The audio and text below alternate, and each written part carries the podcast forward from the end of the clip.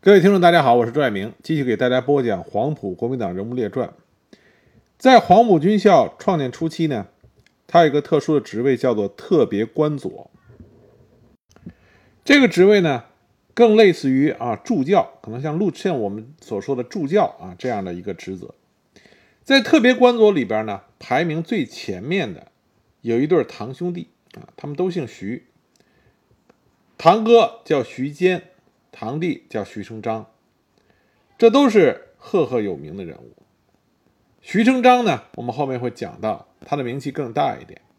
他这个堂哥徐坚啊，很多史料里边只是一笔带过，但实际上徐坚这个人啊也是非常厉害的。他们家一门四烈士啊，一门一门四烈士。虽然关于徐坚的史料不多啊，但今天呢，我给大家讲一下这个人，这样大家也知道。在黄埔的特别官佐里边，有这么一位坚定的革命者，徐坚、徐成章都来都来自于海南啊，包括我们前面讲到的严凤仪也来自于海南。那么第一期著名的解放军上将啊，后来开国上将周士第也来自于海南。海南呢，从辛亥革命到大革命时代，都为中国的革命贡献了大批的优秀人才。在咸丰年间，太平天国的影响下，海南民间就建立了三合会，也叫三点会，是秘密的反清组织。当时遍及琼山、文昌、澄迈、琼东、乐会、万宁等各县，长期坚持反清斗争。在一九零五年中国同盟会成立之后，海南的一批进步学生和商人又秘密组织了励志会，以研究学术。互助互利为名，暗中的聚集力量，准备起事。孙中山呢，曾经在一九零五年十二月十五日，他给泰国同盟会会员啊，海南籍的同盟会会员写信的时候就提到过，他认为琼州形势最有可为，所以呢，他给海南籍的同盟会会员提出了要发展海南的革命形势，准备武装起义的两大任务。徐坚，他另外一个名字叫徐天炳。如果朋友们有兴趣的话，在网上搜查啊，搜找徐坚的啊历史资料的时候啊，别忘了你也可以搜查徐天炳这个名字啊，因为徐坚这个名字下面的史料其实很少，徐天炳这个名字下面相对的史料会多一点。他出生在一八九零年，是一个农民家庭。虽然他家里边并不富裕，但是徐坚从小。啊，能说会道，还写了一首好文章。他和他的堂弟徐成章两人关系非常好。徐坚十九岁的时候，就带着徐成章一起加入了励志社。一九零九年，徐坚加入了中国同盟会。徐坚从小就不是一个安分的孩子啊，他父亲曾经说过，说这孩子以后不是做贼就是做官。一九一四年，徐坚与徐成章。梁炳书等人在琼山县白石溪啊设立了海南讨园总机关，以公开名义从事种植和畜牧业，暗中呢组织机关进行讨园的活动。他们在各地分设了联络站，并且从南洋及香港各地筹集经费，运回枪支，为建立讨袁军打下了物质基础，并且在同年啊设伏。袭击了袁世凯派回海南的死党周绍昌以及卫兵四人。同年冬呢，还根据讨袁总部的布置，化妆袭击了文昌鲍罗市，打死了警察三名，缴获了步枪几支。但是因为对他们的通缉风声日紧，所以在一九一六年下半年，徐坚与徐成章、梁炳书离开了他们的故乡海南，啊，避居到。广州。一九一七年，徐坚考入了江西南昌军校学习。一九一九年冬毕业，返回到海南组织民军，参加到了陈继瑜领导的讨龙民军。啊，讨龙指的是讨伐龙继光，那么进行反军阀斗争。一九二零年夏，与陈继瑜率领民军四千余人攻打琼州府城，失败以后呢，率领余部退守到。定安县城，并以定安为根据地，坚持与李根源做斗争，直到李根源的部队败走。这个时候的徐坚已经成为了一位具备着军事素质的革命活动者。在此期间呢，徐坚在海口协助徐成章创办了《琼崖寻报》，担任编辑，开书店，做新文化工作，并且奔走于海南岛与广州之间，邀请编辑。后来呢，罗汉从欧洲留学回来，担任了这个报纸的编辑。徐坚这才辞去了编辑事务，专门负责民军的工作。一九二二年上半年，徐坚与吴明、罗汉、鲁毅、李石、徐成章在海口共同组成了琼崖第一个社会主义青年团支部，成为海南岛早期社会主义青年团成员。同年呢，徐坚也加入了中国共产党，成为海南岛最早的一批党员。这个时候的徐坚呢，在海南岛积极的组织社会主义青年团小组啊，展开革命活动。一九二二年冬，徐坚与徐成章先后离开了海南岛，在孙中山领导的东征讨贼军中，徐坚任步兵第二旅参谋长。在陈炯明被赶出广州以后，孙中山先生在广州重建大元帅府，徐坚率领部队进入广州。一九二四年五月。受中国共产党的派遣，徐坚任黄埔军校第一期特别官佐。啊，现在你查特别官佐的名录里边，徐坚是第一个，负责该校编转员的工作，积极参加新琼崖评论呃评论社的活动，担任新琼崖评论编辑主任。他先后为新琼崖评论撰写了《琼崖人民反抗军阀重破的第一声》。日本兵舰闯入海口与中国主权，邓本啊邓本殷投降与琼崖的前途，为冯卓之旧案警告中国人民，我们今后两个最重要的工作，勇敢的琼崖农民等十八篇政论文章，为指导琼崖国民革命运动起了一定的作用。比如说，在《新琼崖评论》第二十六期上，他发表了《勇敢的琼崖农民》一文。里边就谈到啊，他原文这么写的：你们应该联合工人阶级，尤其是侨工，赶快团结起来，领导你们的友军、青年革命军人、革命的知识阶层和能革命的小商人，更加的奋勇，以与你们共同劲敌，拼个你死我活，才有出头的日子，才能过有工作、有饭吃的生活，这样才配称为真正的革命英勇。一九二五年六月，杀鸡惨案之后，徐坚被选为省港罢工委员会委员，负责纠察工作，驻防各港口海岸，维护社会秩序，坚持十六个月之久。九月十九日，为了适应革命形势发展的需要，以黄埔军校师生为骨干，组成了国民革命军第一军，下辖三个师、九个团，徐坚任四团的党代表。一九二六年下半年呢，徐坚受党的指派。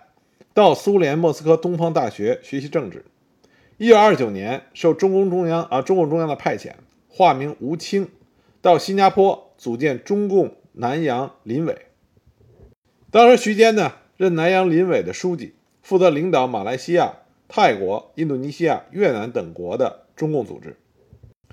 一九三零年五月，共产国际东方局派胡志明到马来西亚成立马共中央。徐坚呢，当然他化名叫吴清啊。这里边有两种说法，一种说法呢说他是被选为了马共的中央书记，另外一种说法呢说他是当时马共成立的时候的组织部长。根据史料的查证呢，他应该是被选为了马共的组织部长。马共当时的中央书记呢是一个当地的工人啊，表示这是工人阶级领导的政党。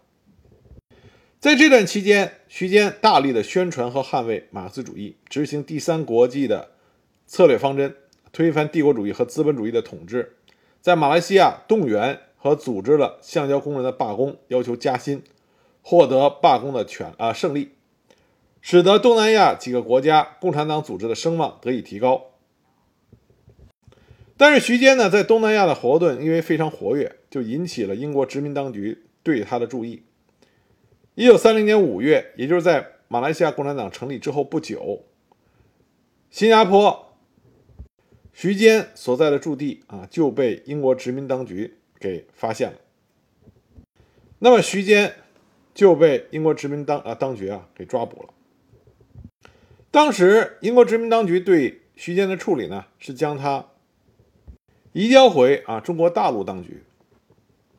那么英国人就问徐坚啊，徐坚说他是哪里人？那徐坚当时回答说他是汕头人。他为什么回答自己是汕头人呢？因为他在黄埔军校的时候啊，认识很多国民党人。当时在汕头驻扎的国军将领和徐坚有旧，之前认识。徐坚认为，如果他回到汕头以后，这位国军将领会念他的旧情啊，释放他。但是没想到，英国当局将他移交给汕头国民政府之后，徐坚就被秘密押送到广州，然后啊壮烈牺牲了。至于说到底是谁把徐坚转送到广州啊加以杀害呢？